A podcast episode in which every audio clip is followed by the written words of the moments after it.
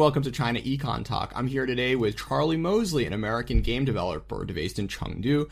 Um, on his LinkedIn page, it says that he seeks to elevate East Asian organizations to a higher level of operational quality, empowering them to compete with larger overseas rivals. Hi, Charlie, and welcome to the show. Hi, thanks for inviting me.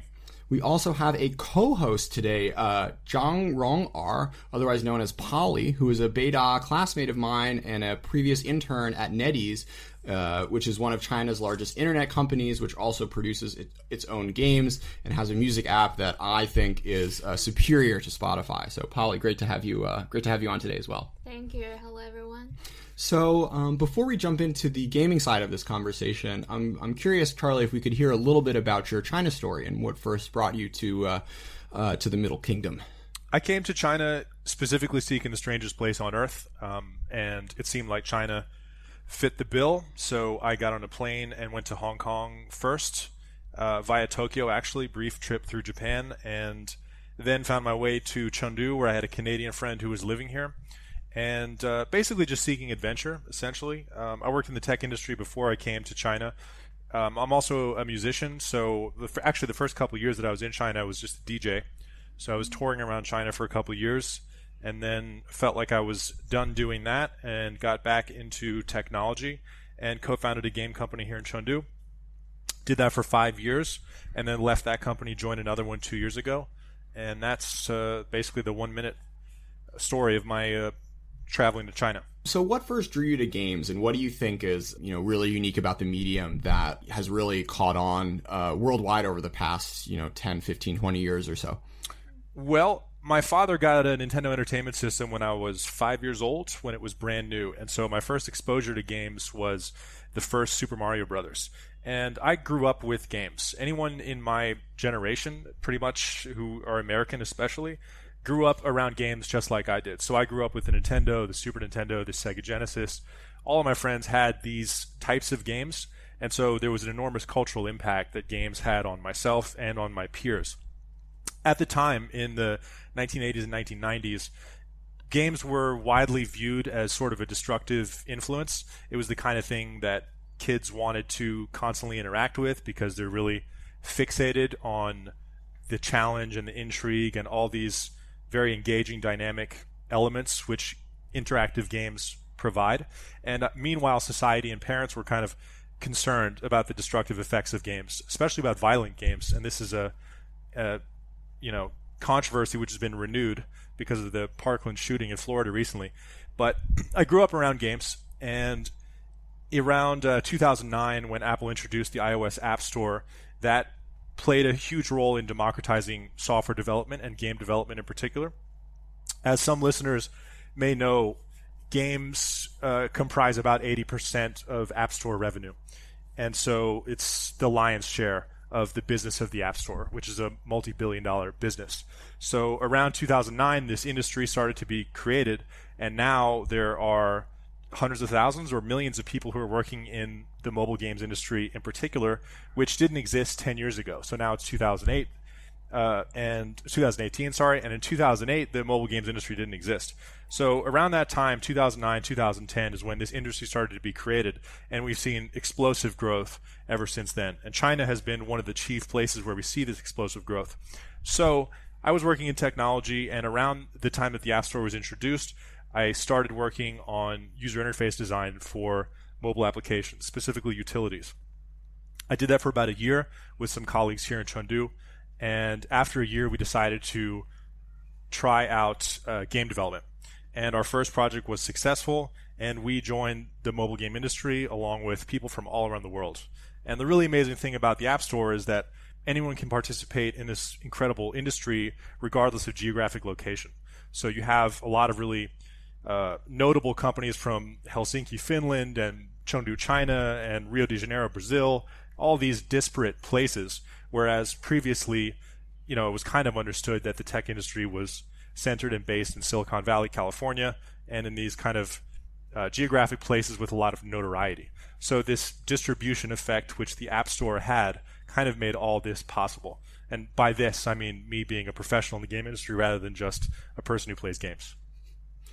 Uh, Polly, you want to talk a little bit about your your personal history when it comes to games growing up in uh, in Taiwan and the in the mainland? Mm, I don't think my story is like as interesting as the Charlie one. So, like during my like teen teenager times, I'm the like very nervous students who are advised not to play games because mm-hmm. like in the China or like in the total uh, in the total like East Asia society context, you should like work hard and not play games. So I like the kids who are really interested in games but not really like be uh, encouraged by the parents or teachers to play it.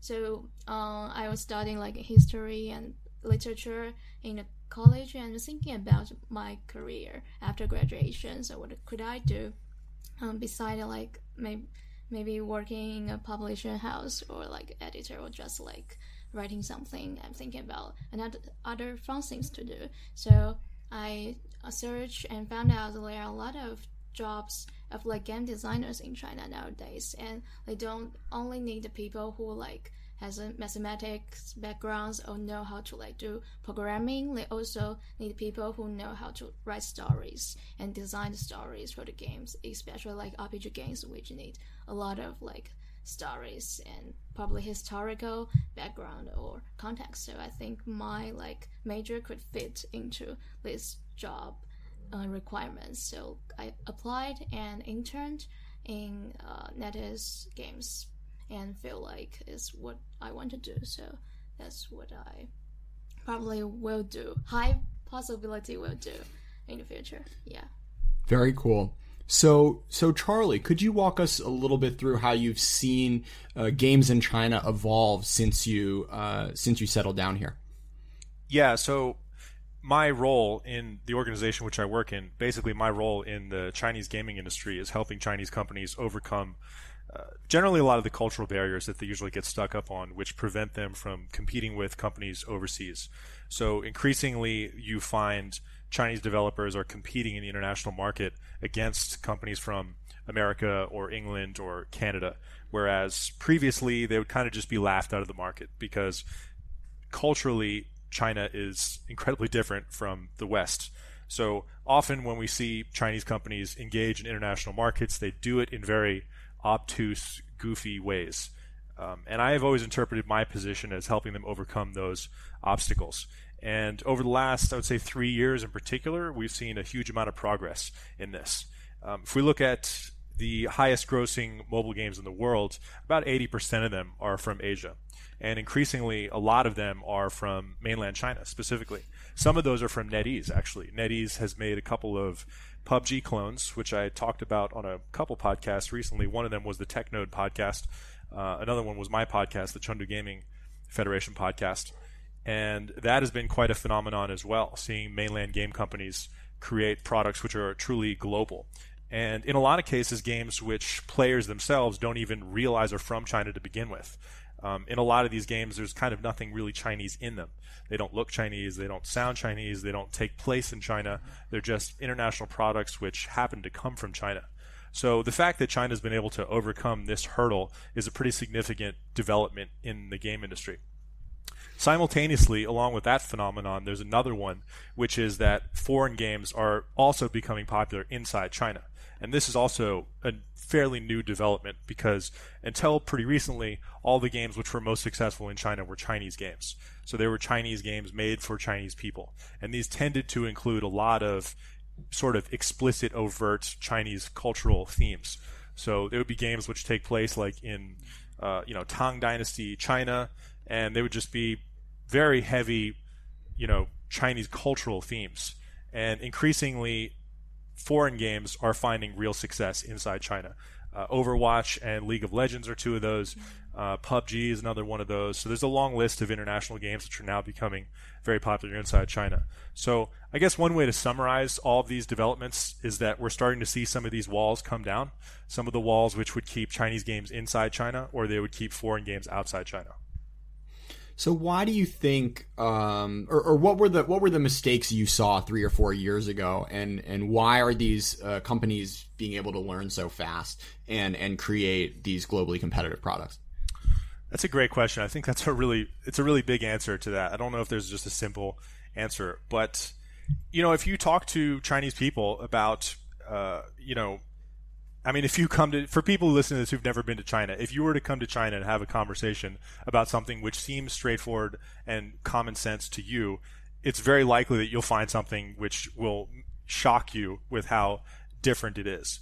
Um, and that's just kind of how different China is. So to give you an example, I would say like when I first started working in gaming in China around 2010, we would just to give you an example, like a hypothetical example, let's say we're working on a game that takes place in medieval Europe, and we have an artist who is drawing characters which would appear in the game.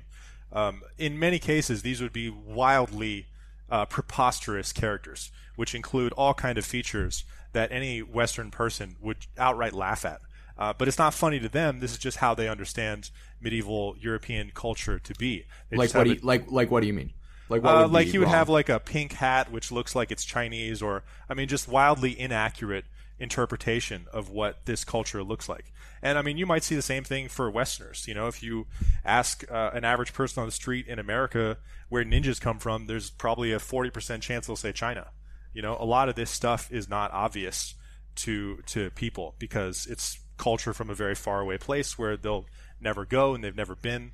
So it's overcoming these kind of obstacles which China's had to do to to find this success. I mean, we there's if you go to the website Reddit, for example, there are subreddits which are entirely devoted to uh, Chinese cultural misunderstandings of Western um, historical facts, uh, Western brands, uh, fake products. I mean, all kinds of distorted understandings of Western culture.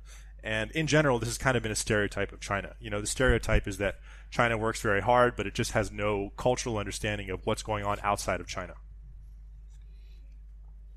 Yeah, I mean it's interesting because I guess before coming here, I never really thought about Western games as being like Western in any sense. Um, but but the more I the more I think back to you know games like Civilization or um, or I mean, what else has like? I mean, even like StarCraft two. Like, it seems like it's it's clear the developers were, were Western and like the Space Marines are all white, um, right? So so so kind of thinking about that from an inverted sense, it, it does make sense that those those barriers would be would be hard to overcome. But um, you know what what's interesting and what really struck me, um, you know, starting to to play uh, more Chinese mobile apps in particular, is is how they really are world beating. Um, like Wangzhe Rongyao in particular, um, which is um, you know originally a a, a, a, a clone of uh, League of Legends, but actually like is so well made and so well tailored to the to the mobile experience that there there really isn't um,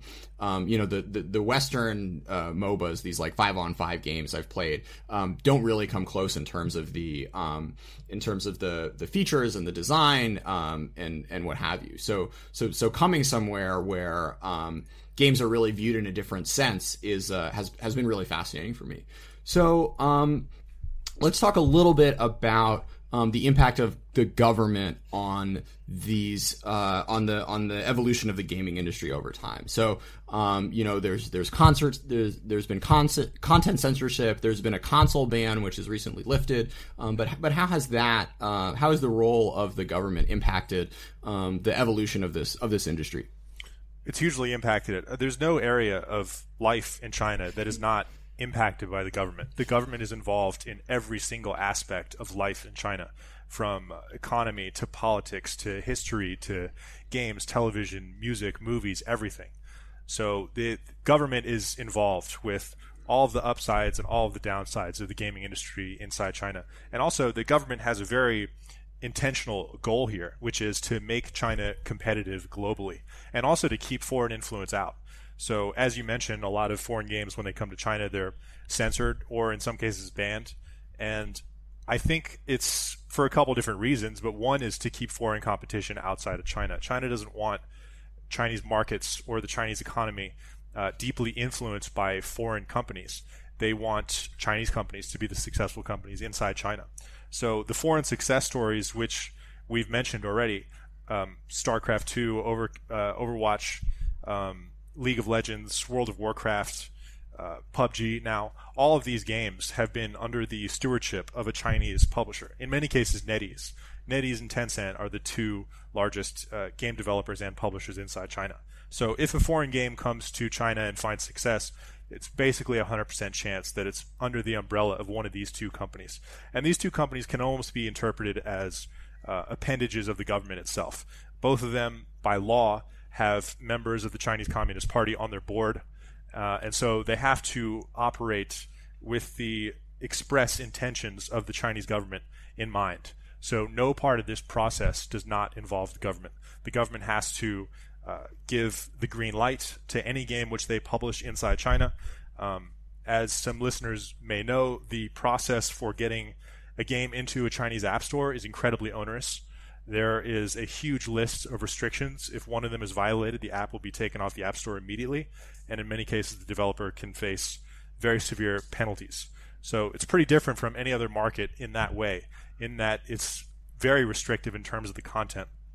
Just to give you an example of some of these rules, some of them are very vague and kind of unclear. So anything which opposes the government in any way, obviously unallowed. Uh, anything which is violent is unallowed. This rule is kind of very unclear because there are obviously a lot of successful games which are very violent inside China. Counter Strike is one of those. Uh, PUBG, which is the latest phenomenon, which is everyone talking about, very violent as well.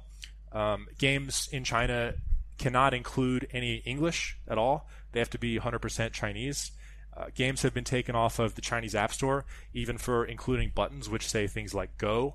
Uh, just those two letters, making the word "Go" is banned. so, and the reason why they do this is because they want to make sure that foreign influence does not uh, get a strong position inside China, because uh, China is very protective over its national culture, and so this type of um, restriction and censorship is not unique to the games industry. It's also present in the music industry. You may have heard that hip hop was recently banned from television inside China. Uh, no so, musicians who appear on Chinese television can have tattoos. So it's also present in music, movies, games, basically all culture in China. So my favorite example of this was from a uh, PUBG clone that I was playing on the App Store, and one day, uh, all of a sudden, in the little loading screen, uh, all these uh, propaganda banners showed up that said basically like "We're here to train to fight for our country," um, and uh, the blood was taken, or I guess there was no blood to begin with, but um, the whole premise of it um, is that you're like playing in a VR simulation of a um, PLA army training to like protect the motherland from invasion. So, um, you know, funny, but also you, you you see this when you play the when you play the biggest games, which I think is um, I think is really interesting. Another one that that stuck out to me um, was the first time I came to try to play to play uh, video games at an internet cafe in China. Uh, they sent me, they kicked me out because I didn't have a passport uh, or an ID that could show I was over 18. Um, but then when I was in um, Taiwan recently, I walked in and there were teenagers everywhere, and I felt incredibly old. Um, so, so you know, these sorts of things really um, do end up pervading the uh, uh, the gaming the gaming ecosystem. Those the rules, turn... the rules which you mentioned. Just one last thing is are really funny uh, because they're so preposterous, as you mentioned. So PUBG has been popular inside China for quite a long time now, about a year, and it wasn't until recently, the latter half of 2017, that Tencent acquired the rights to license and publish the game inside China. But before that happened, there was a lot of discussion about PUBG being banned because the government made an official declaration that violent survival games, in particular, which PUBG is one, uh, do not adhere to socialist values. And so, kind of, no one really knows what that means. Like, what is what are socialist values exactly, and which socialist values does a game like PUBG really violate? Well, no one really knows. And so there was all this, all this theorizing about, well, how can PUBG possibly adhere to socialist values? I mean, it's a game about killing people to survive. So yeah, sometimes, I mean, sometimes you share guns with your friends if they don't have any, right? I mean, you know. Yeah, well, we're, people were thinking like, do you make the blood green? Uh, do you just put up propaganda banners? Like, what do you do exactly? So it raises this question of, you know, what kind of preposterous lengths must the developer go to to get this green light? And ironically, it turns out that really not much has changed at all. I mean, the game does have uh, propaganda banners in it now, the PUBG mobile version. Um, but it's largely unchanged. So, I mean, a lot of the this is just a general China thing. Um, a lot of preposterous rules in general. So you mentioned earlier the um, the Tencent NetEase dynamic of these two massive publishers, um, which isn't really replicated in um, in the rest of the world markets where we have you know still very large ones, but um, are are more on are on more of a competitive market, and um, you know all everyone is kind of selling through through Steam, which is a whole nother um, can of worms we can get into, but we'll maybe save for another time. So. Um, Tencent and NetEase, how does their dominance impact the um, the the gaming ecosystem here in China? Well, they dominate the gaming industry inside China. Probably eighty percent of revenue in the game industry goes to those two companies, and Tencent is quite a bit larger. But it's not like anything anywhere else in the world, like you describe. I mean, if you're in America and you think that Google has a monopoly, imagine that times ten, and you're starting to get closer to how big Tencent is. Tencent effectively uh, owns the entire Chinese internet, basically, um, and their control has just gotten more intense with the popularity of WeChat over the last five years. Every single person in China uses WeChat. Essentially, every person with a smartphone. Um, it has well over a billion users. Uh, people now use WeChat for everything. You chat with people, you video conference with people, you buy things, uh, movie tickets, you call cars. Uh, the number of things you can do with WeChat is just absolutely mind blowing. It's almost like an operating system in itself, which has brought about a discussion, uh, which is is there any difference between iOS and Android in China? Because everyone's just using WeChat anyway. And now WeChat has introduced mini apps which function just like apps in the App Store, but there's less friction because people are already in WeChat. So we're potentially looking at a future where Tencent has far more control than it even does now. And the control that it has now is already staggering and unlike anything else. So, just for instance, um, this uh, to to kind of launch this mini app feature, they launched a um, like pretty simple jumping game where you hold down your thumb um, and then a little character jumps from one to another. And just because Tencent decided that um, you know, it was a good game. It was fun. It was a little addictive, but like Tencent was able to make this a, a national phenomenon mm-hmm. um, in way in a way that no other um, company could do just out of out of thin air like that. Um, one Tencent of the, makes of... Tencent makes phenomenons like every week. They can do it whenever they want. They can take any game. They can buy any game from anyone because their their money is essentially unlimited. They can buy anything, uh, and they can push it to hundreds of millions of people at any time they want. And they're also very smart. You know, they obviously they're not going to push something which they think will be ineffective. They're very good at picking what games and what applications you know fit the, the palate of China. And so League of Legends is a great example. So League of Legends was developed outside China. China knew that it had potential inside China. They bought the developer Riot outright, and they published the game inside China it's seen incredible growth inside China in esports and among casual players. They've successfully adapted that game to mobile with Wangzhe Rongyao and other games which are like that, mobile games, the MOBA genre. And now League of Legends is interpreted correctly as an Asian game. It's more a Chinese game now than it is a Western game. And that transition has been completely under Tencent's uh, stewardship. So let's talk a little bit about uh, consumer habits alongside the different industry um, dynamics. There, the you know you know Chinese people themselves uh, have different have a different you know gaming has a different place in Chinese culture than it may um, in the in the U.S. right now. So um, what I don't know. Where, where, do you want to go from that? What have you seen um, in terms of in terms of user base and, and consumption of games that uh, that surprised you over the years? So there are more gamers inside China than anywhere else. Uh, there are more people inside China than there are anywhere else. So those there's obviously correlation between those two things. Console gaming, you know, exists, but only really as a gray market. Uh, as you mentioned earlier, it wasn't until very recently that China allowed legally the sales of consoles inside China, and they've only allowed that under very strict rules in how they can be sold and what kind of functionality and features they can include. But legal consoles in China have kind of gone nowhere. Uh, so the primary platform for games is mobile. Uh, PC games are very popular in China, inside China as well. Um, many people play those inside internet bars, Wangbas, which you mentioned. But mobile is pulling away from every other platform in terms of games, and this is kind of a global phenomenon. As phones get uh, cheaper, faster, more powerful, uh, people are playing more and more games on mobile just because there's a lot less friction there. So you can download an app on your phone. Most games are free. Most of them use uh, a free to play business model to get a wider user base. So it's just easier for people to play games on their phones. And also, games on phones are like becoming serious rivals to console games now. And that's been a development which we've seen just in the last couple years. So a lot of games on mobile now are competent rivals to PC games, even complex PC games, which traditionally were thought to not even work on mobile. And so MOBA is a good example of that. So uh, MOBA is an acronym which stands for Multiplayer Online Battle Arena Game. So these are games of action games of territorial control. Uh, so League of Legends is one of these. So it was conventional thought says that this type of game doesn't work on a phone because you need precise control over your character and you can only get that kind of precision with a mouse and keyboard. Well, Tencent figured out how to do that on mobile and they did it very well. And in the process, they created literally the most popular game of all time, which is Wangzhe Rongyao. I mean, what's what's been striking to me uh, is is just the prevalence of this game. And you know, if you're with your coworkers and you have 20 minutes of downtime, it's a way to bond.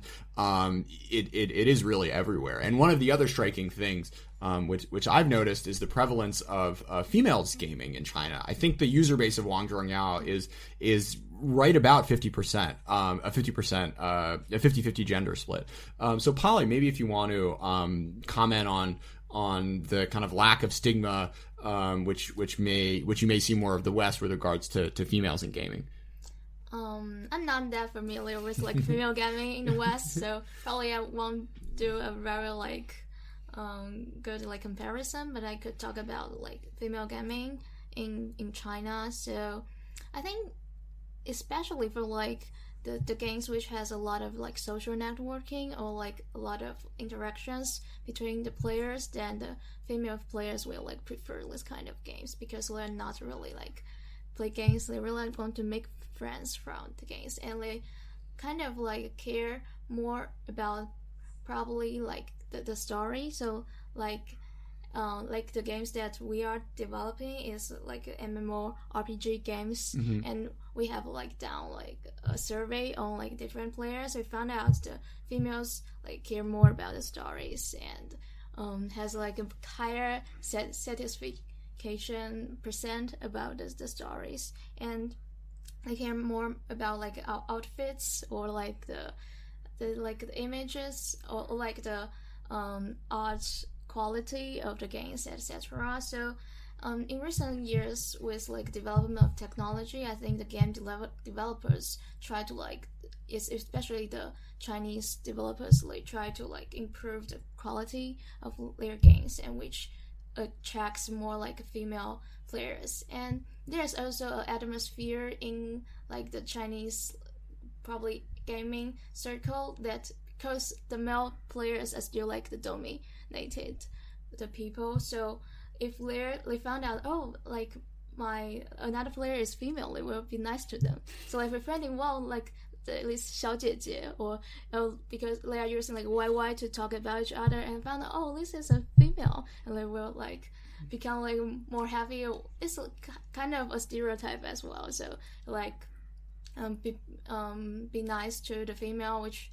still um, not that like gender equality, but still like the female player kind of get more benefits from this kind of uh, atmosphere. So probably it will make the female players be more interested in playing the games. Yeah, I think the the dominant um, uh, response you see um, in, in in articles and online as a female player on on Western servers is not nearly as positive. I mean, that's still like an odd gender. Gen, it's a very, it's still a very gendered reaction, right? But um, the the community is is certainly much more forbidding, I think, than it is in in China. And the um, the community aspect of um, of Wangzhe Rongyao um, and other games is really is really apparent. If you go in the apps, because they're integrated with WeChat, which is like this um, chat function that everyone uses in China, um, on the right side of the screen you see all of your friends, um, and you can invite them to play with you. Uh, the whole the whole point of this game, which was um, which was and still is enormous here, is that it is um, it is something you're supposed to do together with your friends,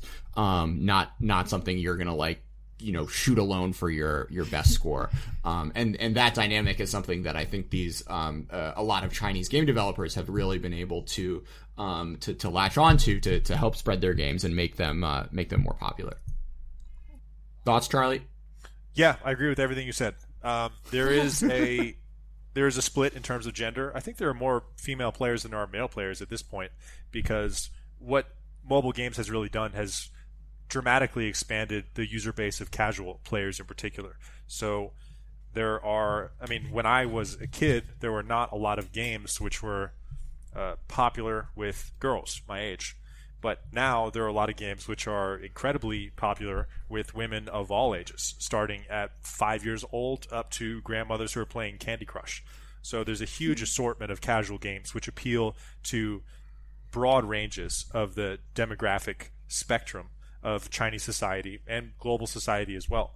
So one of the biggest factors in this explosion of the gaming industry is the fact that people of all backgrounds have some game which they're interested in, and most people have some game which they play on their phones. Uh, in recent years, like more games like intendedly targeted uh, to the female players. So like probably two months ago, very popular mobile game called like Love and Producer in China. It's get, it's very it was very popular, but it not it's not that popular. Probably after two months, but in the beginning, and it's intended to the female players because your like ambition in these games is to date with uh, four different males and they have like different characters all very handsome and you have like different stories in the in it and what you do in the games like a date with these people and talk to them and like and you're also like a producer of a company and you will make some like tv programs so it's very like targeted to the heterosexual females and they're really very willing to pay money for these games. And probably like several years ago, there's another game um, produced by the same company as this one. So like they are like um, their business is mostly the female player games. And what that game called Qiji Qiji Nuan Nuan is just like change the clothes and they make a lot of like different beautiful clothes for the female especially female players to choose and you could buy it and like have a different styles, etc. Et so this are like very like intentionally to mm. like the female players market and what they and I think they learned from the Japanese uh, game companies mostly. This type of game, which you described, which is monetized by in-app purchases, usually to customize uh, a player or a virtual space like a room, uh, has a much longer history in East Asia than it does anywhere else on the planet. So there's a long history that China has with these uh, an economy of these kind of purchases, which is a kind of unique area of expertise that China has. China is particularly good at monetizing precisely these types of games. And the popularity of this business model inside China has spread globally. And now the free to play in app purchase business model is the predominant one in the App Store uh, but it started in China first because in the 1990s or in the 2000s, before the App Store even existed, uh, it wasn't really possible to sell games to Chinese users uh, outright because piracy was such a rampant issue. Um, if a developer tried to sell a game for 50 or 60 dollars, as you would in the United States, they would just pirate the game and you'd find it for 20 RMB at a local market. So it was not a sustainable business model for Chinese game developers to use. So they very quickly adapted uh, and kind of developed this in-app purchase model. Um, and it's, so it's been popular in China for a very long time. When I first came to China, everyone was using QQ. This was before WeChat existed, and one part of QQ, QQ was similar to WeChat uh, in that it's also run by Tencent, but it had a sprawling feature set it had all kinds of different areas of the service to do you know many different things just like WeChat. If you make a chart of everything WeChat does, it's like hundreds of things. QQ is similar. One of the things which I thought was really interesting was QQ Kongjian, which uh, I'm sure you guys know what it is, but for anyone who doesn't, it's basically a virtual room where you have an avatar um, and you can customize every aspect of the avatar. So you can dress him up in special clothes, you can change its hair, you can change the wallpaper of the room that it's in. You can add furniture And a lot of these changes necessitated a purchase using real money. And it was actually a big economy of purchases within this virtual marketplace. At the time that this was popular inside China, if you had tried to popularize this business model in the West, it wouldn't work because people would look at these kind of purchases as ridiculous. Why would you spend real money on a virtual rug in your you know virtual room connected to your social media application? There was just no precedent of these types of, of purchases, and it was just something which there was no cultural compatibility.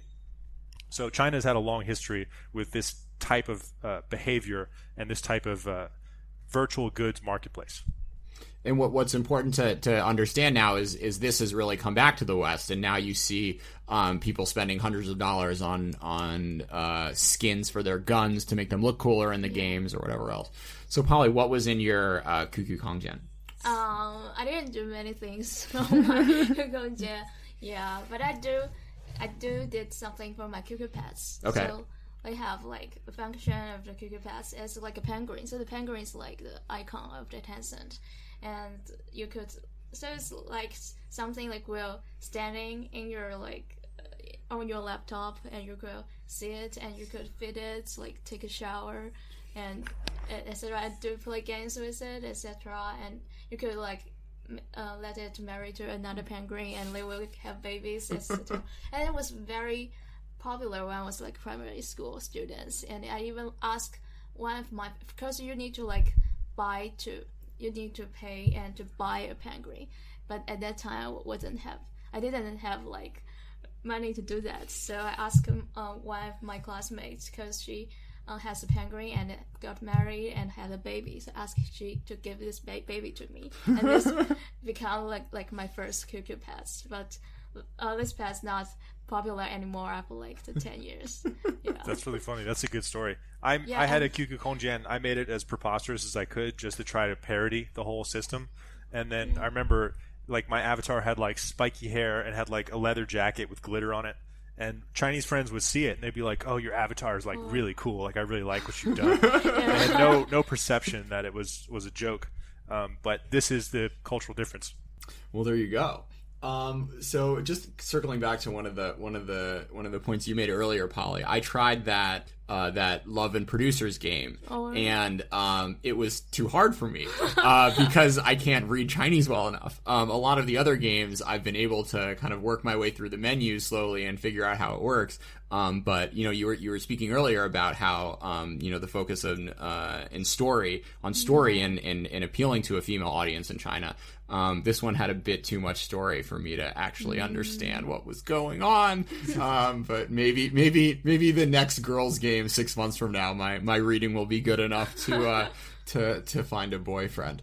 Um, so let's turn a little bit to uh, esports in China, which is a which is a huge deal. I was in a mall uh, randomly and saw a FIFA Online tournament, which I um, do not recommend. It's not a great spectator sport, um, but um, the uh, the amount of uh, competitive gaming that's that's going on here, I think, uh, far exceeds any other um, country in the world. Um, the the the other funny thing I saw streamed online was actually a mobile game competition where um, you know, usually on these things you see people uh, behind computers, but in this in this competition, these guys were like holding phones hunched over in front of an arena of thirty thousand people, which you know I guess to me sounds preposterous, but maybe five years from now is going to be the norm.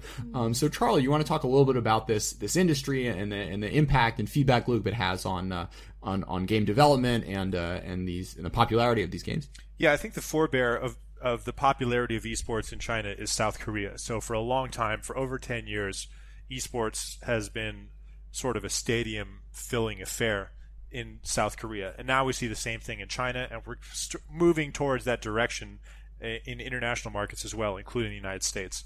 Uh, Clash of Clans, which is the incredibly popular mobile game developed by Supercell, which Tencent owns a huge part of, uh, based in Helsinki, Finland. They just recently announced within the last week um, that they are hosting a major international esports tournament, which invites players from around the world to compete in online matches to win a position in this real world uh, competition, which happens in a in a stadium, presumably. So we're, this is definitely an international phenomenon.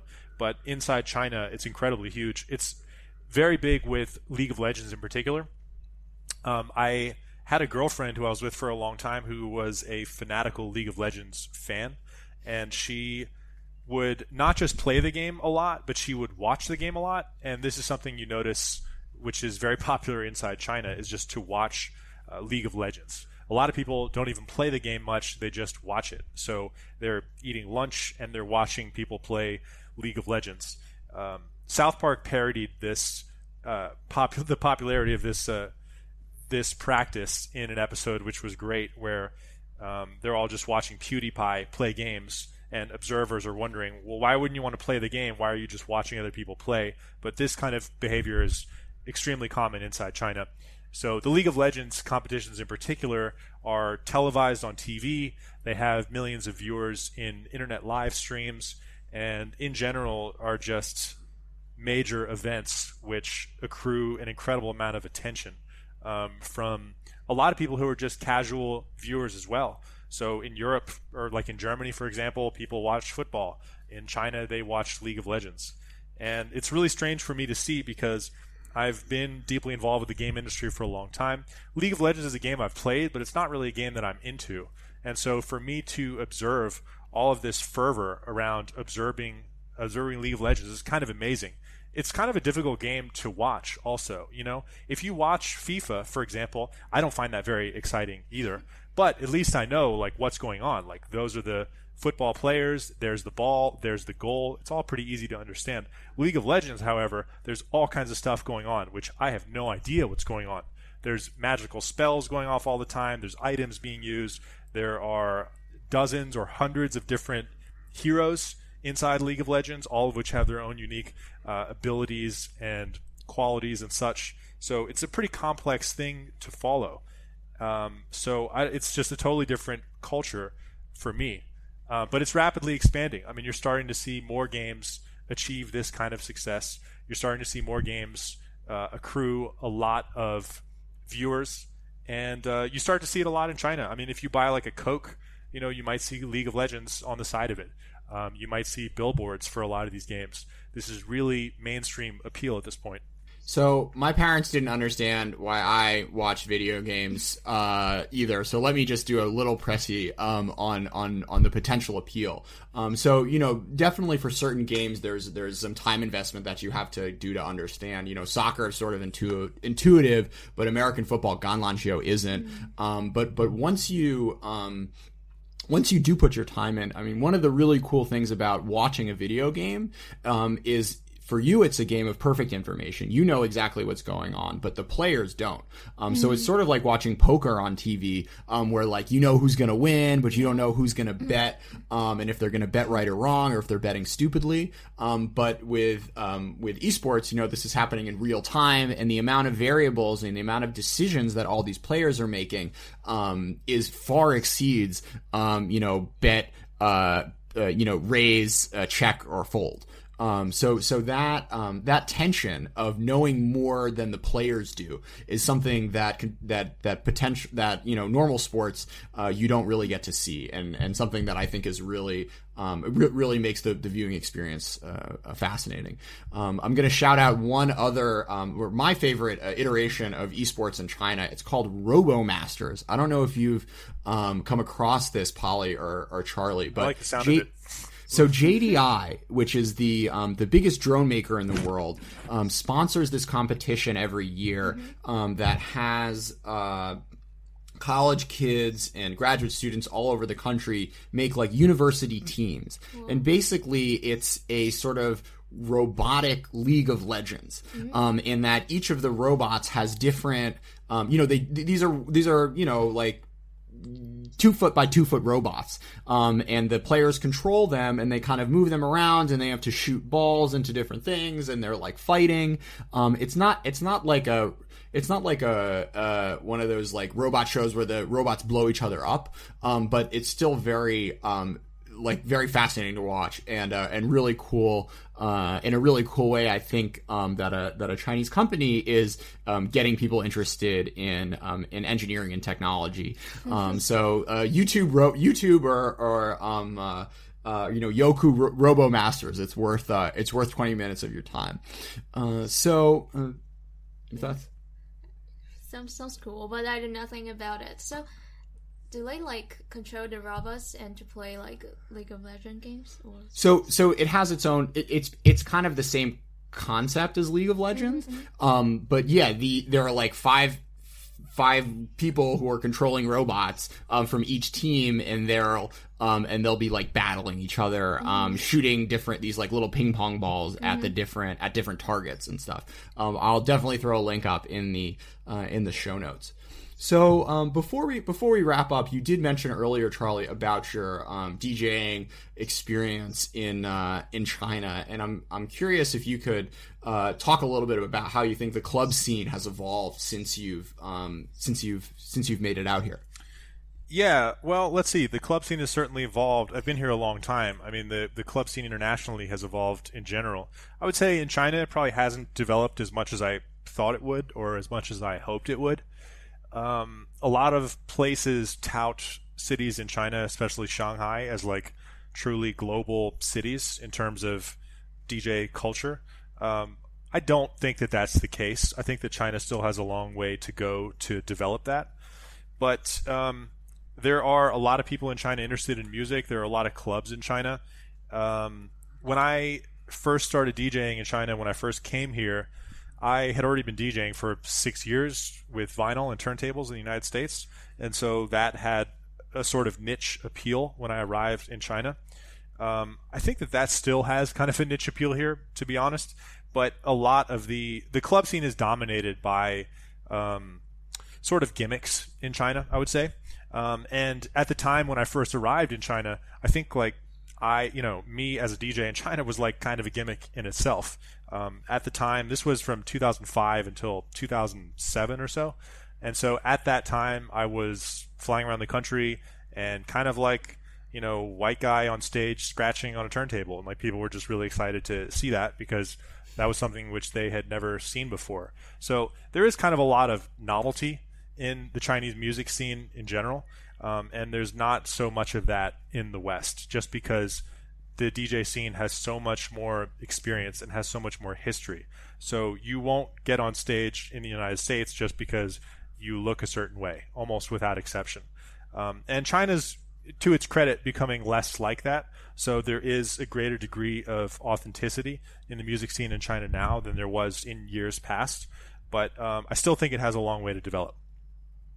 So I don't know. I don't know how it how it is in Chengdu, but the um, the Beijing scene, um, the the vast majority of these clubs have very small dance floors, actually, which is something that came to a surprise as surprises me. Basically, um, over the you know square footage of um, a club, you know, eighty plus percent of it will be for tables. And um, from from what I've seen, the the the socializing um, between different um, uh, friend groups who show up together is like nearly non-existent. Basically, you come with your ten friends or so, and you hang out with them all night, and then um, and then it sort of ends. Whereas, um, you know, there's there's I think two um, two venues in in Beijing that have a bit of a different um, vibe that I personally was more familiar with, where there's you know an open dance floor, and the idea is different people are going to be um, meeting new.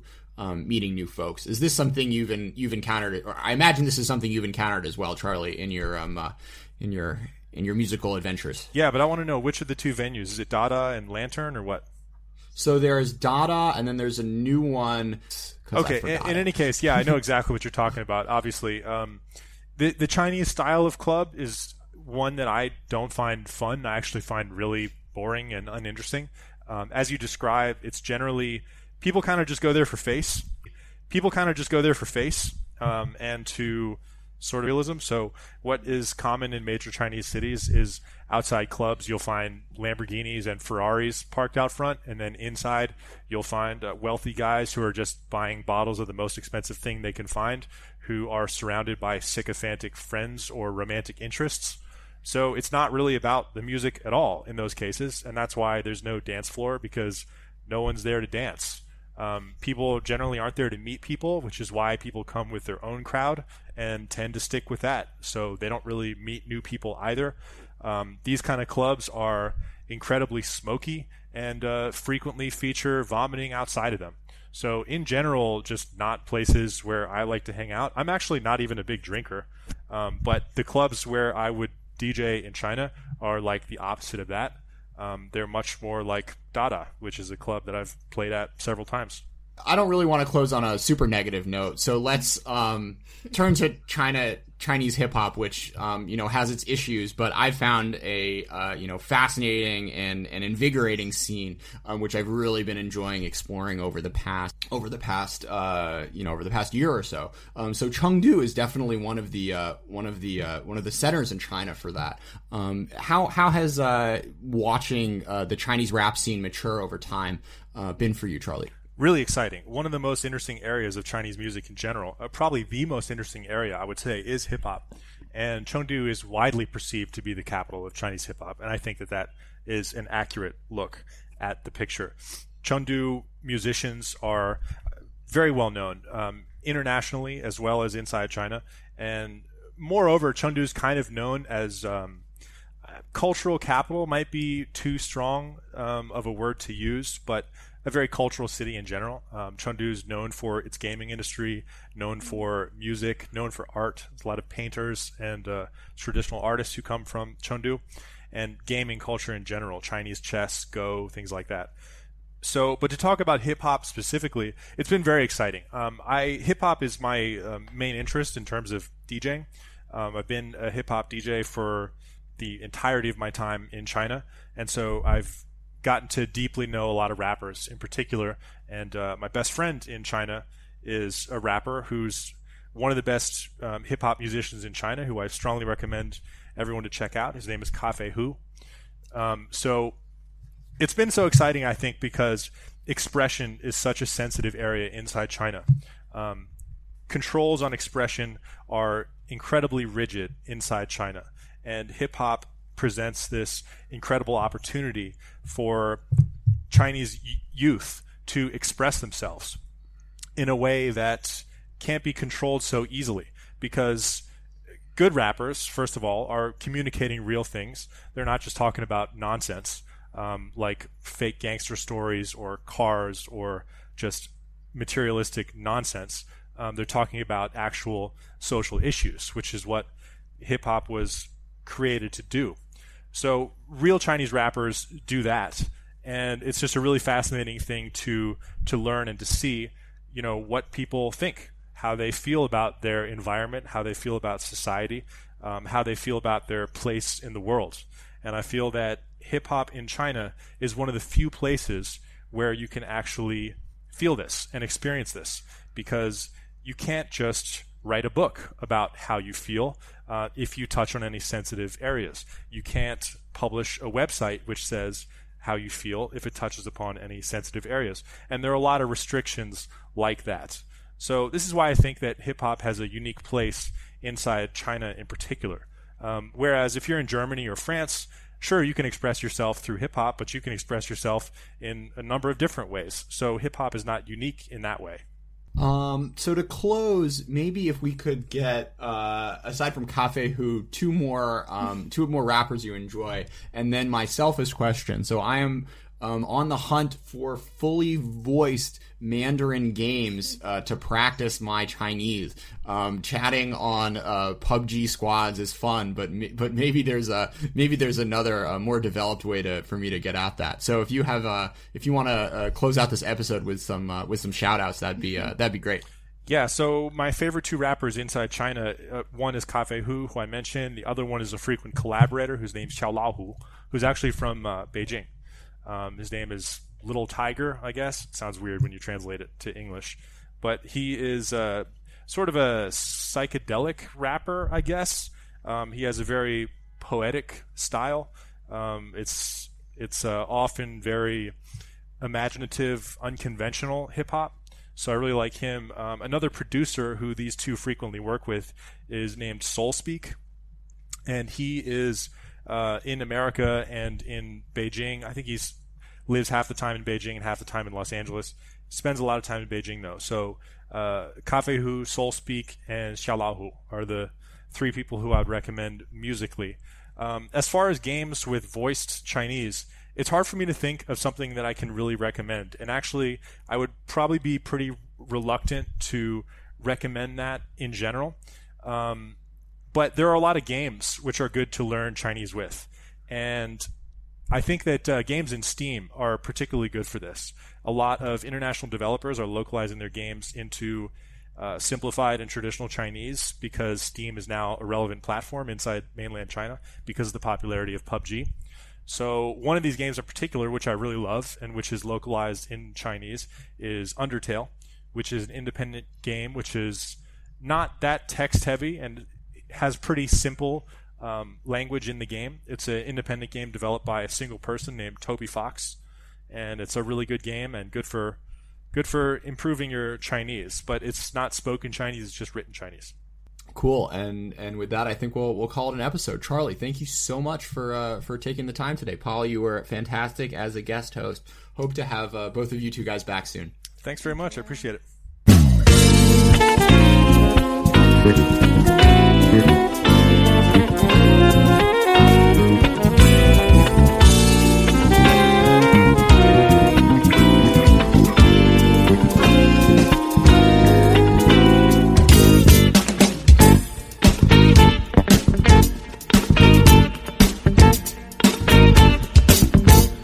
把一片繁星埋进森林地，四面八方追捧与批评，我是冲突在火花中居住。天上地下，机器移动，我观望空气中的彩虹，又是坠落的重力加速度。你的耳朵，我的原始的态度，那震动他们触碰，带着灵魂般注入，深秋的压抑，汹涌的输出。我被关在你的屏幕，我要斩破这窗户。Welcome to the world of coffee. We're talking about jazz, music, we're talking about art, artists, children,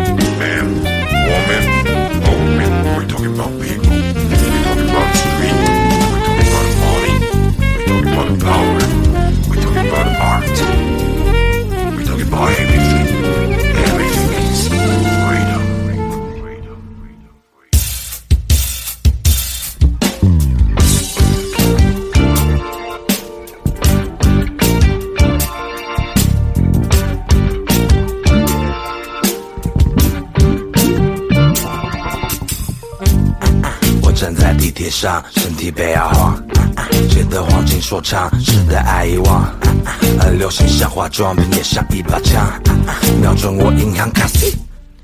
消费者嗓音让你上瘾，脸长得像商品，模仿的假进口当自尊心被网络刷新，成就的假性收入才华能够换成现金。其实我很富有，那个虚拟嬉皮士肯定不给你，让我装在手里，很充值装进奢侈品商场，这会用幻想来满足一切幻想，把欲望放进橱窗，勃起天撞地。谁高潮后的模样根据欣赏，整条大街都在等。千篇跳进庸俗的坑，让庸俗更安稳。千篇一律的翻本偏偏，我只想娱乐整个娱乐圈很单纯，它不完美也不完整，充满半成品的单词。Music easy.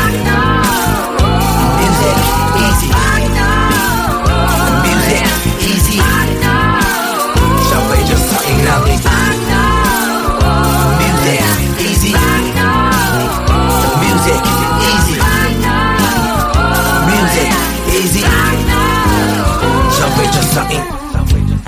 我躺在地板上，世界在